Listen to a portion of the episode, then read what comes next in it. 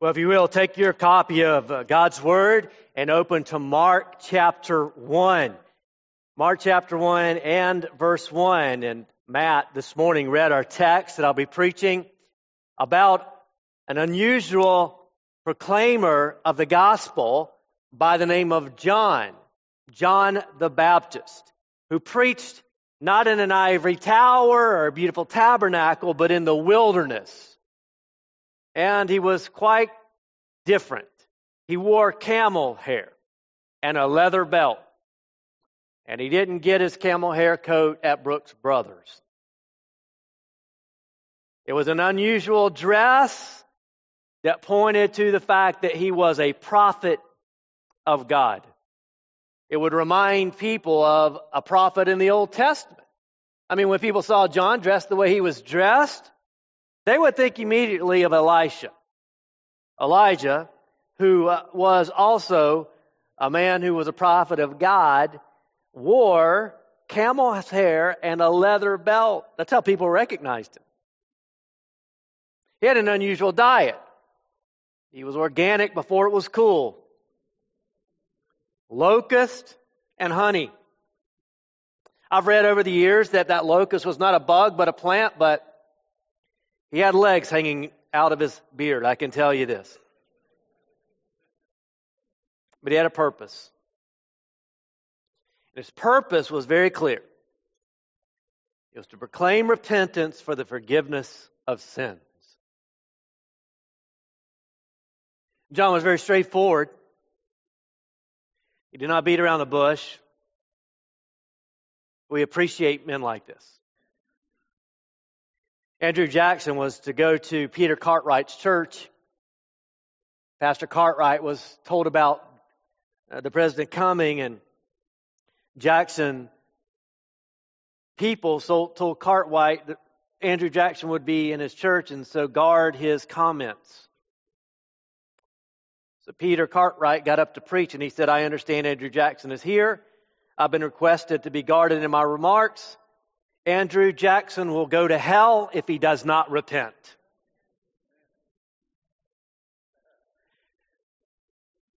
After the service, what do you think Jackson said?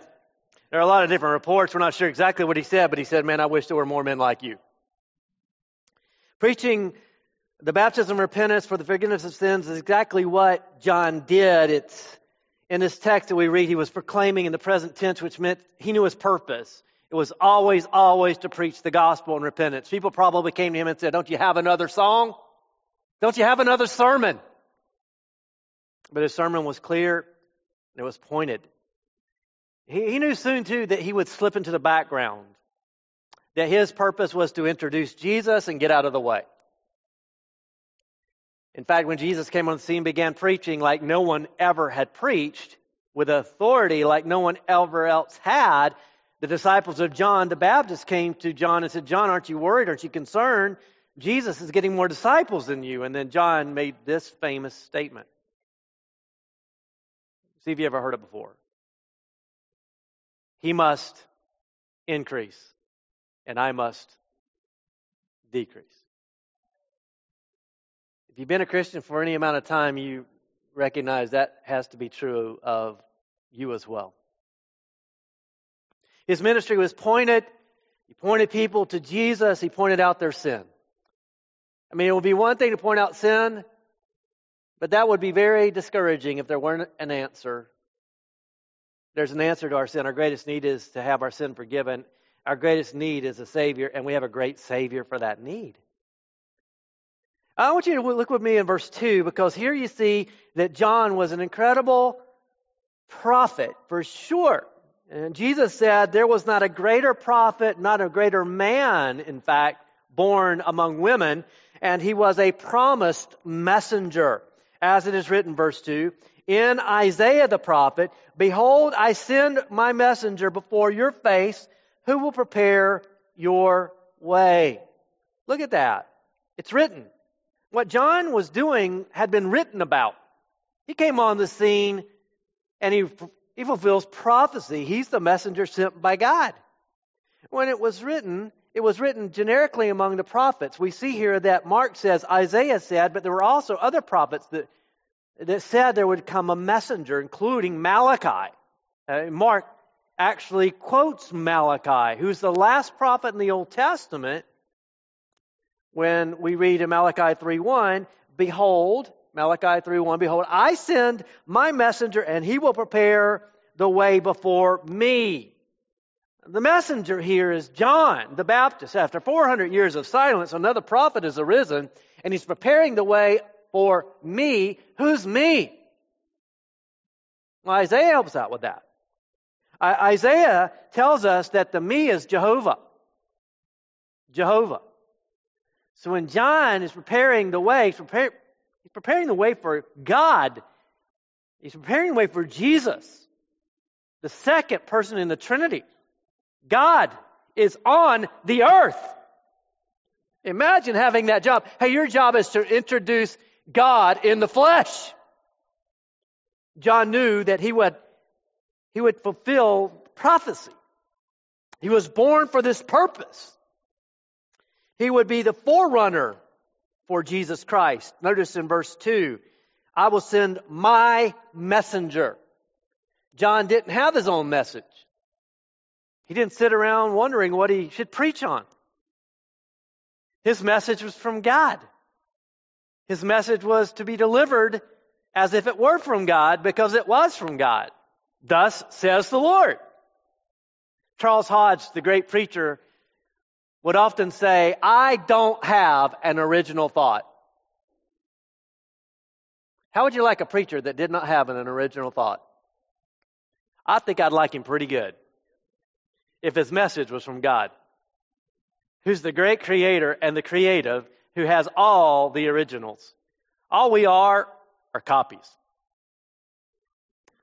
And if we can speak the word of God, we do our job. John knew he was to prepare the way. He was a forerunner, and he was to prepare the way for the King, the Lord Jesus Christ, who was to come in. Now, this language in the first century would have been very welcomed and understood because we read regularly how that whenever nobility or kings or royalty came into a city, that the way was made straight for them. If there were potholes, they were filled in. Can I get an amen? There, there were rocks or crags in the way, it was removed because the king had to have a smooth passage as he came into the city. You would not want to be unprepared for the king when he came, right?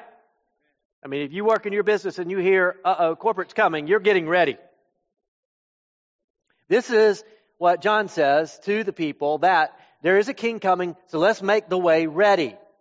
This would have really resonated too among Roman people who were building roads all over the empire. In fact, by John's day, there were nearly, listen to this, 50,000 miles of interstate highway built. 200,000 miles of secondary roads built, smooth roads all over the Roman Empire. People understood. In fact, probably some people were in that industry. But John was preaching because he was the promised messenger from Isaiah. Isaiah said that this would John the Baptist would come, this messenger would come in Isaiah 40 verse 3. His job was to introduce Jesus and then just simply get out of the way. Which leads to John's his his preparation. I mean, he had, he had a preparation to do. And that was to prepare people for Jesus. That was his ministry. Second point, John had a ministry of preparation.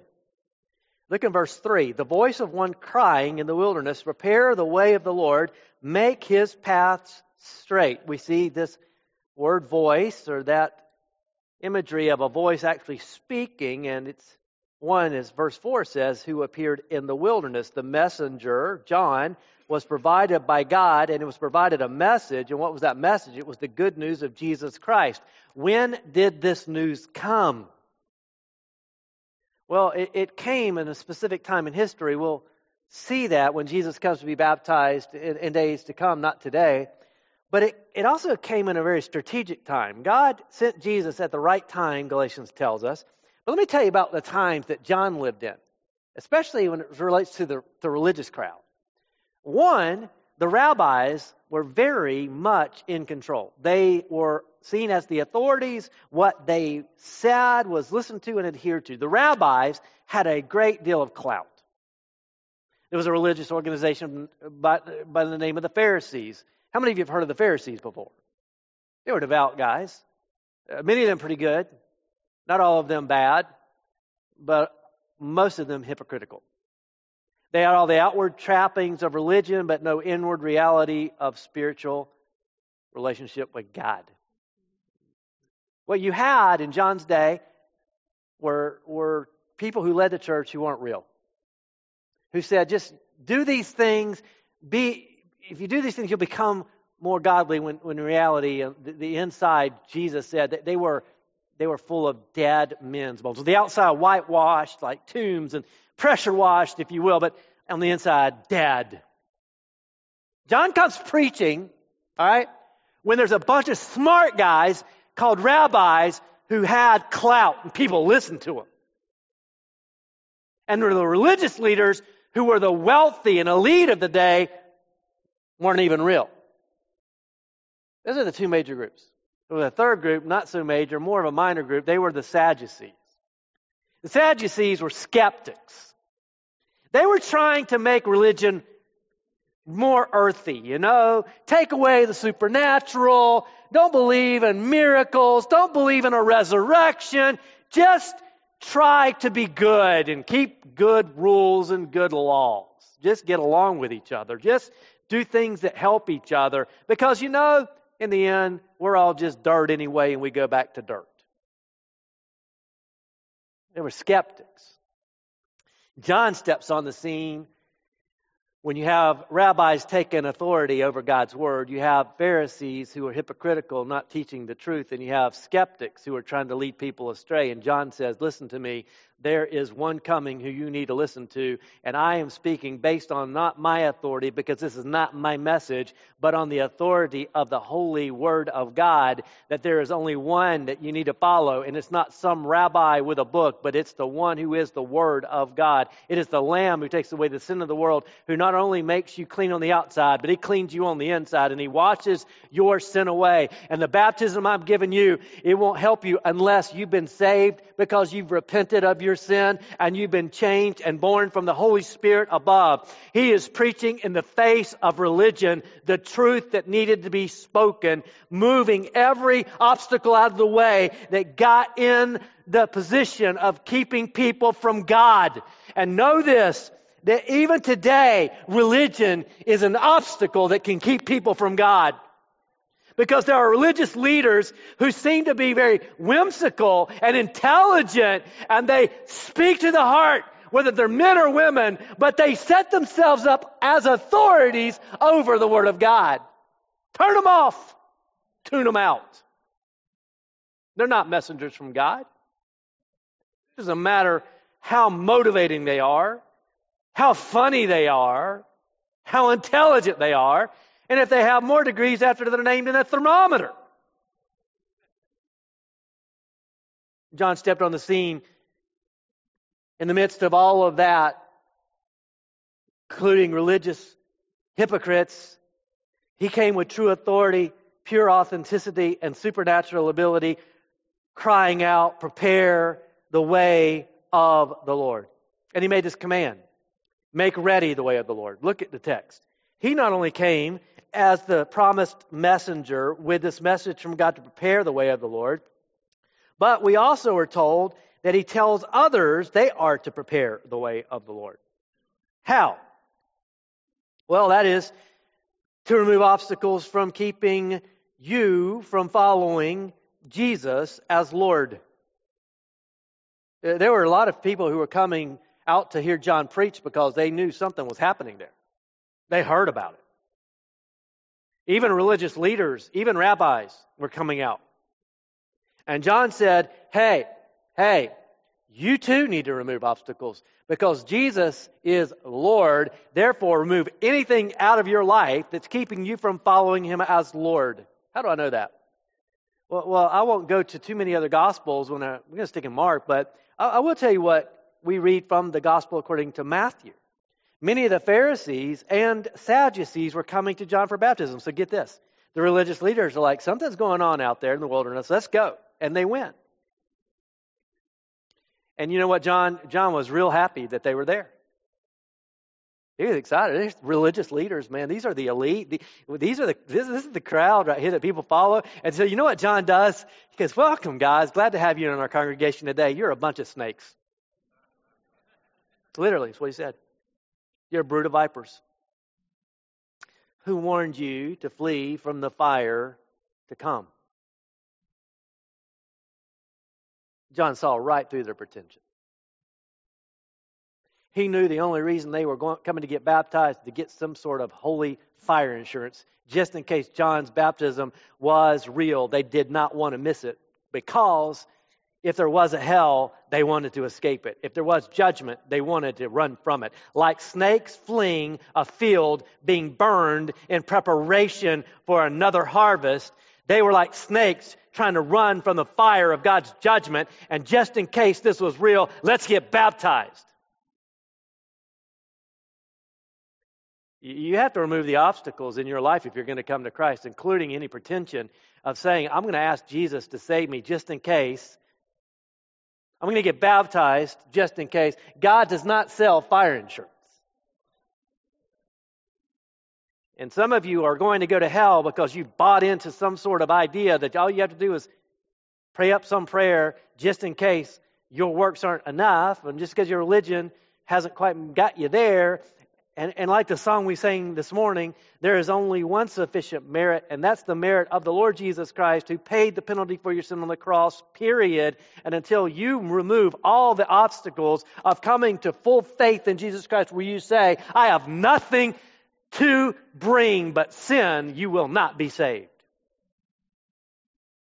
This is clear for John. Religion is, is wrong. In fact, if you were to read what John said in Luke, to people coming out to be baptized, he would say to tax collectors, tax collectors, quit extorting people.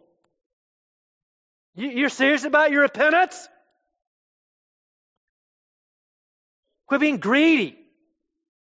Turn from that. He would look at Roman soldiers. He would say, Hey, Roman soldiers, don't make people do what they're not supposed to do. He didn't tell tax collectors not to quit collecting taxes. He didn't tell soldiers to quit the military. He just said, do what you do in honor of God. Quit doing what you do for yourself. Because sin, in its essence, is me wanting to do what I want to do when I want to do it. He told the wealthy, hey, if you have more than one coat, give it to somebody who doesn't have any. Quit being covetous. If you're really going to come to Christ and submit to the Lordship, you got to prepare the way. You got to be willing to turn from your sins, turn to the Lord Jesus Christ and say, I abandon all and I'll follow you. That's what true faith is. It's not a work that you do. It's a work that God does in you. We're sinners. It is coming to the realization I'm a sinner in need of a Savior. And we're all sinners, every one of us. I mean, what kind of sin do you practice? People who are artistic and creative sometimes are tempted with arrogance. Teachers and intellectual people sometimes are, are tempted with impatience towards others. Teenagers are tempted to rebel against their parents. People who have been wronged are tempted to become bitter and angry, to take on a victim mentality. Men can be tempted towards lust and pornography and anger. Women can be tempted towards gossip and self control and controlling situations in a manipulative way. We are all, all people born in sin, tempted to sin, tempted to sin and struggling with sin. And unless we're re- ready to turn to Christ from our sin, then don't expect there to be salvation. Andrew Jackson, if he doesn't repent, is going to hell, and so will you. What is your sin? It's not something your sin simply to be recognized and be remorseful for. The Bible tells us there is a worldly sorrow that leads to nothing more than that regret. Repentance is a recognition that I have sinned against the holy God and I must be redeemed. John was preparing people for this. Thirdly, John had a pointed message. Look at verse 4. John appeared baptizing in the wilderness and proclaiming a baptism of repentance for the forgiveness of sins. Now, notice that all the country of Judea and all Jerusalem are going out to him and were being baptized by him in the river Jordan, confessing their sin. There, John appeared proclaiming the baptism of repentance. The syntax has baptism first in the text, but theologically, we know people were confessing their sins and then being baptized. People believed the message, repented, and then were baptized. Don't think here that people were being baptized for salvation. They were not. Very clearly, they were convicted of sin, convinced that Jesus is Lord, and they were believing on him. So he's, John, preaching this repentance and for forgiveness of sins. What is repentance?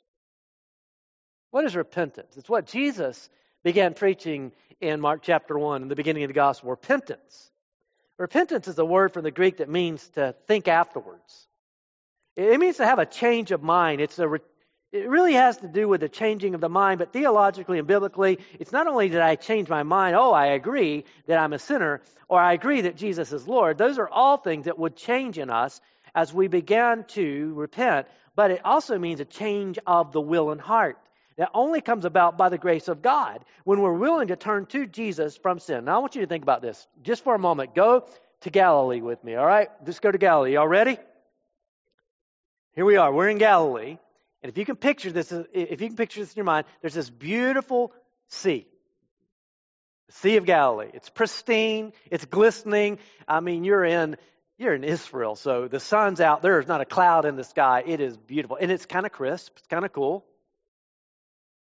And you're sitting in green grass with flowers all around. It's just unreal beautiful. And then Jesus gets up to speak, and you've been wanting to see Jesus. I mean, you've heard everything about Jesus and that he speaks with authority, and you're there, and you're on that hillside, and you can smell the flowers, and you can hear the birds, and you can see Jesus, and you can't believe that you're there. This is the best day of your life. And Jesus stands up and says, while you're sitting there thinking how good you got it, Blessed are the bankrupt. Blessed are the poor in spirit. Why? Because theirs is the kingdom of God. Jesus is saying what John was proclaiming as well. Until you come to recognize you're bankrupt, you're spiritually impoverished, you have nothing except sin, you will never enter into the kingdom of God. Kingdom people have come to the conclusion I am a sinner in need of salvation. So John preaches this message and then repentance for the forgiveness of sins. What, what you want is to be forgiven of your sins, right? Don't you? And then baptism took place. Because baptism was an outer sign that's the way we say it, an outer sign of an inner reality. Water doesn't wash away sins. The blood of Jesus does. And if you've been dunked into Jesus, then you want to be placed in the water so that you can verbalize or you can symbolize the fact through obedience in water baptism that you have been saved. If you've been saved, baptism is the next step. Baptism does not lead to forgiveness. If you've been baptized, it is because you are publicly advertising what you inwardly really are. And if you really are a Christian, then you want to publicly advertise. You want to be an audio visual Christian. The kingdom of God comes to those who are willing to repent and believe. There's only one way. By the way, the kingdom of God does not have open borders. Jesus said there's only one way into the kingdom, and it's through the gate, and I'm the gate. And unless you've entered through the straight gate, you can't come into the kingdom of God. This is what John was preaching. It's what Jesus was come proclaiming is through the confession of sin. John was receiving, notice this, everyone was coming to be baptized. Now, you know what this means, does not. Every person in Judea and Jerusalem was coming. But what we were hearing here is that every type of person from not only the, the, the region in Judea, the country, and the rural areas, but even in the city, people, all types of people, rich, poor, large, small, important, unimportant, didn't matter. All of them who were repenting were coming to be baptized by John. John then practices this baptism. He comes out here dressed in a, a unique way because he has, he has a statement to make based on the fact that he's been called as a prophet of God. He is very clear in his message. It doesn't matter to him that he's dressed in camel hair. He's not trying to make Christianity cool, he's trying to make it clear. That's a good word for the day in which we live in. His dress, his dress is not pointing to him being odd or eccentric. I, I know that, that we, especially Southern Baptists, get made fun of all the time. And we may not be the coolest people, but that's all right. As long as we're the clearest.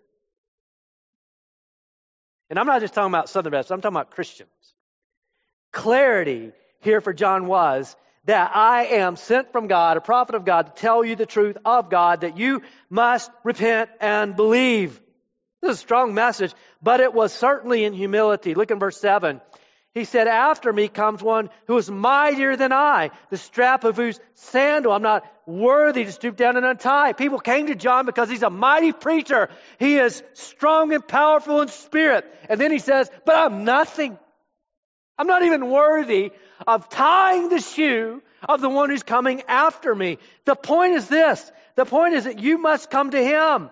He is the one who you must follow. I come with authority. I come with that authority that comes only from God. I'm baptizing with water in this place in the Jordan, which symbolizes the fact that you have to come through the Savior in order to be saved. But he comes in great humility and urgency, and he says, You've got to do this now. And an incredible clarity. He says, This one who's coming after me, who's Jesus, will baptize you with the Holy Spirit. I baptize you with water. He'll baptize you with the Holy Spirit. This is clear. I mean, he wants people to get to Jesus.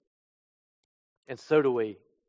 And if I could just add this here, because I think it's important for us to see that our role as believers, as disciple makers, as those who carry out the Great Commission that we've been given to, because we've been sent with a message from God. We have a message from God, and we're His messengers, that we are not just trying to get people to church or to our religious events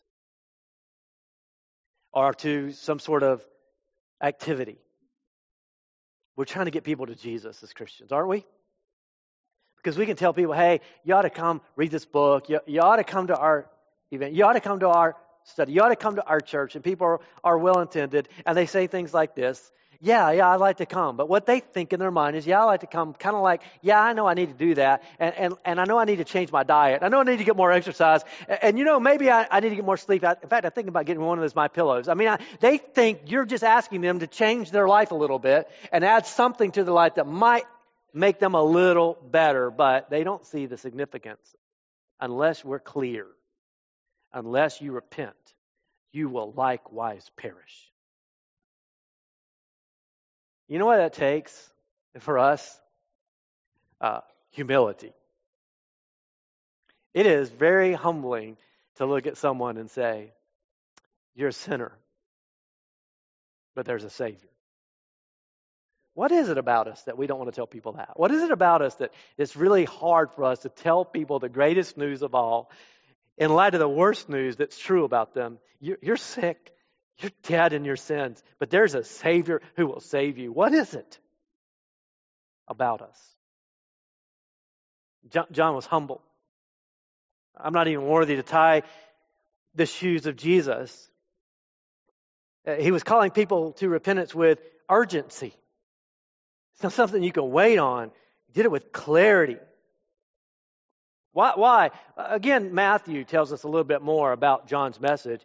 John said, I baptize you with water for repentance in Matthew chapter 3, but he who's coming after me is mightier than I, whose sandals, again, I'm not even worthy to carry. He'll baptize you with the Holy Spirit and fire.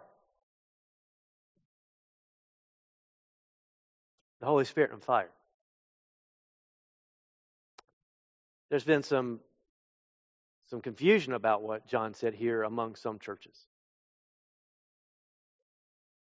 Because the text indicates that if you're baptized with the Holy Spirit, you'll also be baptized with fire, but that's not really what the text says.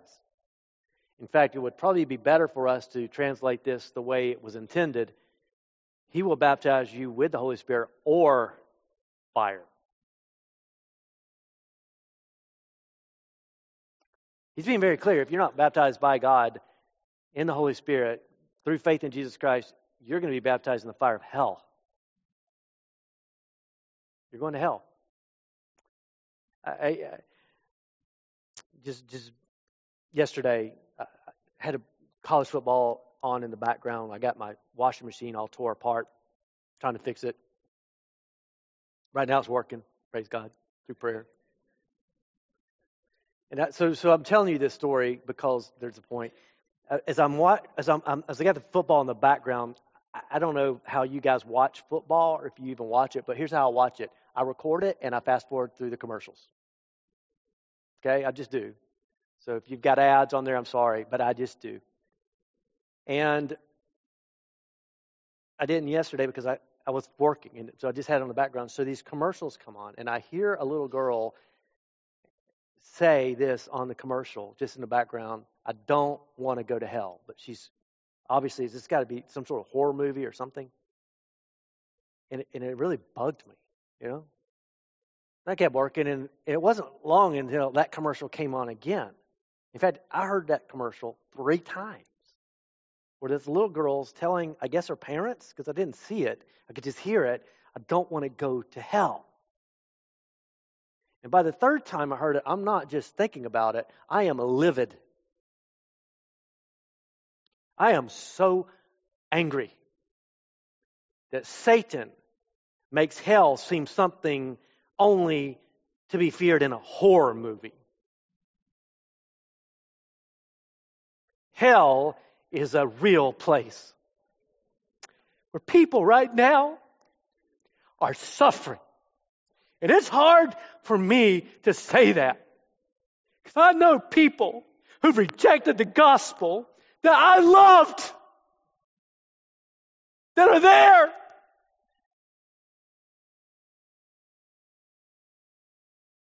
We got to be clear. It's not just about Hey, come to church, get life better. Hey, get on track. Dating life will get better. Marriage will get better. Praise God that God is faithful and blesses a life of obedience. I'm grateful for that. But we have a clear message with clarion temperature we need to speak. If you don't repent, you will die in your sin and you will be baptized by Jesus in fire. That, that's what you need to consider today. This is the beginning of the gospel. If you've not repented and believed on Jesus Christ, you'll not be saved. Repentance without faith does not take away sin. Faith is believing on Jesus Christ. It's not just turning from my sin. No, it is turning first to Jesus Christ, the Savior of the world who can save you from your sin. Father, I come to you in the name of Jesus. I'm grateful that we've got such a clear word from you because if we didn't, we would know and we would be on our way to hell still in our sin. There are those in this room right now who are still without Christ and need to be saved, and there have been obstacles in the way that they need to remove. And I pray that they will and they'll believe simply on you. And I pray this in Jesus' name. Amen. I, I want you to stand. We're going to have an invitation, and the invitation is simple. If you need to be saved today, would you be saved? I want you to know Satan is very slick. That's why, that's why he makes fun of hell. That's why, that's why people can say to you, I don't know what the hell's going on, as if that's just a, a word of profanity. That's why people can make a movie and just make light of hell as like it's not a real place. Hell is real. Heaven is sweet. Don't miss heaven. Don't miss heaven. You, you need to be saved. He said, well, I, I think I am. Wait a minute. What do you mean by that? Well, I've been baptized. For some of you, baptism is an obstacle that's kept you from Jesus. You were christened as a child, you were baptized or confirmed in a church, and I'm going to tell you, nowhere in the scriptures do you read anyway, anyway, that some ritual or some religious ceremony will get you into heaven. There's only one way, it's through Jesus Christ. And the only way through that gate, Jesus Christ, is faith in Jesus Christ and repentance of sin and believing on Him. So you need to be saved. There's some other obstacles. You say, well, man, if I if I do, if I confess this, I'm rejecting what I've been grown, what, what I've been raised in, what I've been taught, what my parents were involved in. I have a heritage, pastor. It's a religious heritage. If I come to Jesus, I'm rejecting that. Yeah. There's not a person who ever gets saved who's not rejecting everything else in the past and saying, there's only one person I'm going to trust, and that's Jesus. So why wouldn't you be saved today? You can have your church uh, name on a church roll. You can have your name on every church roll in this city and still go to hell. You can get baptized in every baptistry and still go to hell. There's only one way to heaven. It's through Jesus Christ. Would you be saved today? Would you be saved today? Quit pretending. Cast off the pretension and come to Christ. That's the simple invitation. Would you come? I'll meet you here. If you need to come to Christ, come right now. Lord, I come and I confess, bowing here, I find my rest, and without you, I fall apart, and you're the one that guides my heart. Lord, I need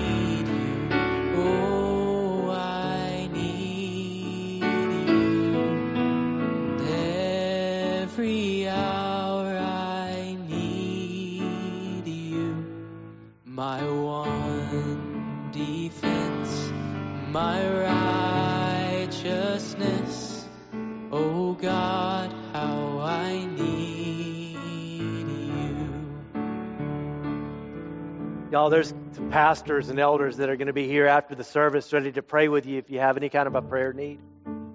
And uh, the Saunders are going to be here to help us out if you need some prayer, like you maybe are here and going, I need to grow in my faith in the Lord Jesus Christ, or I need to talk to somebody about a spiritual need, or, you know, Pastor, today I needed to be saved.